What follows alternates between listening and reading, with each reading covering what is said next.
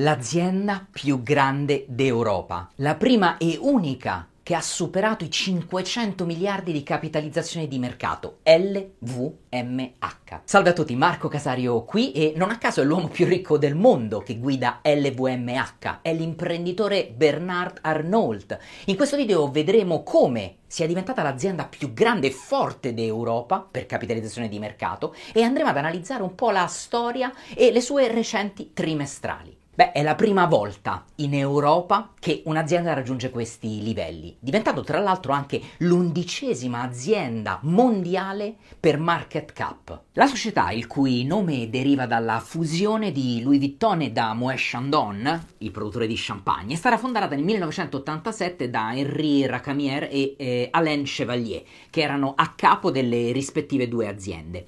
Nel 1988 l'attuale proprietario di LVMH, Bernard Arnault, entra in azienda e grazie alla sua visione strategica decide di fondere, di unire le due aziende sotto un unico marchio.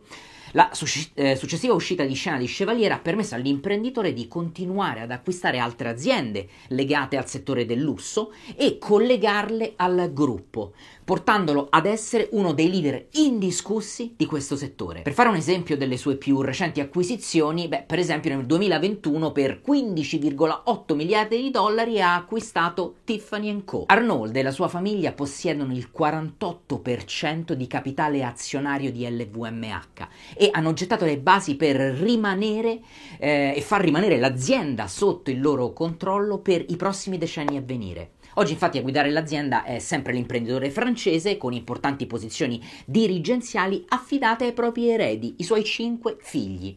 La società è caratterizzata dalla costante rotazione dei ruoli dirigenziali. A conferma di questo, nel discorso di rilascio degli utili in Q4 2022, il magnate francese ha sottolineato come i dirigenti della sua azienda dovrebbero adattarsi al cambiamento, abbracciando di volta in volta nuove sfide senza cadere nella routine. Nessun posto è al sicuro, tradotto in italiano. LVMH opera nel settore del, dei beni di lusso in tutto il mondo, è composta da 75 maison con quasi 600 negozi che danno lavoro a circa 145.000 persone. Opera in sei settori diversi che spaziano dai vini, alcolici, moda e pelletteria, profumi, cosmetici, orologi e gioielli.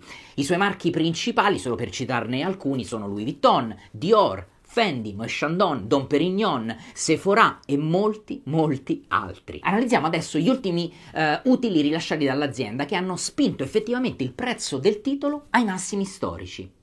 LVMH ha registrato un fatturato di 21 miliardi di euro, un aumento del 16,8% rispetto allo stesso trimestre dell'anno precedente. I conti dei primi tre mesi riportano ricavi per 79,2 miliardi di euro, con un aumento del 23%. Tutti i settori in cui opera l'azienda hanno registrato un'ampia performance positiva. E come vediamo da questa tabella, il settore che ha registrato una performance superiore però agli altri è stato il settore del cosiddetto selective retailing, moda e accessori di pelle. Anche il settore degli orologi e dei gioielli ha registrato un'ottima performance, a dirla tutta, con una crescita dell'11%. Beh, in un contesto di incertezza, di rallentamento economico, si parla tanto di recessione, come diavolo ha fatto questa azienda ad avere questi risultati così positivi? Vi do due considerazioni semplici, semplici ma sicuramente veritiere. La prima è di carattere generale. Beh, lo diciamo spesso, no? il settore del lusso, anche in tempi di incertezza economica, è meno resiliente alla contrazione dei margini aziendali, grazie al suo potere di determinazione dei prezzi. La seconda considerazione riguarda invece la riapertura della Cina, post-Covid, dove le vendite dei prodotti di lusso sono effettivamente rimbalzate dopo la revoca delle misure sanitarie.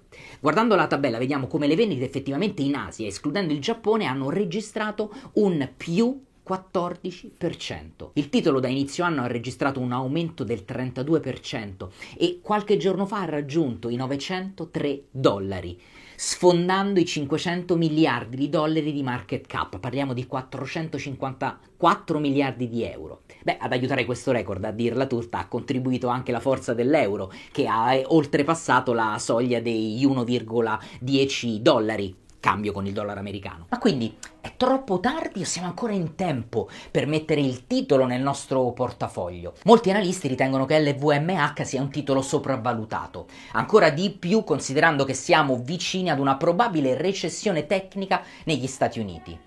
Vedete, quando si investe in un'azienda sul lungo termine, la bravura è proprio quella di analizzare i bilanci, le scelte strategiche, il business model, la guidance, con lo scopo di stimare la potenzialità di crescita futura dell'azienda.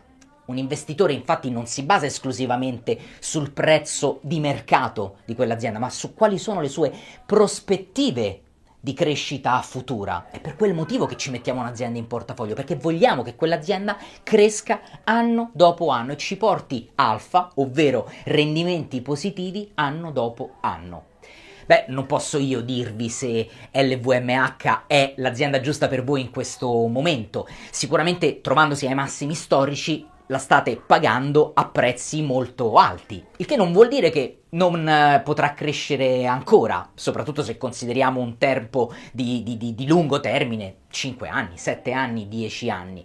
Potreste quindi pensare innanzitutto di studiare molto bene i suoi bilanci, di capire tutte le direttrici di revenue dell'azienda, capire come si stanno muovendo strategicamente i suoi amministratori delegati, delegati dove la stanno guidando, dove la stanno portando e poi potreste per esempio pensare di fare delle entrate a scaglioni invece di entrare tutto in una volta, comprando l'azienda con il eh, capitale che volete mettere su quell'azienda, potreste pensare di mediare il prezzo e comprare ogni trimestre, comprare ogni mese. In questo modo, anche se dovesse avere un ritracciamento il titolo, comunque riuscireste a mediare il prezzo di entrata. Questi sono solo alcuni dei suggerimenti che posso darvi così su due piedi e dovete fare i compiti a casa sicuramente. Vi ringrazio per aver visto questo video fino alla fine, mettetemi un like se vi è piaciuto, iscrivetevi al canale, noi ci vediamo prestissimo, buon trading a tutti.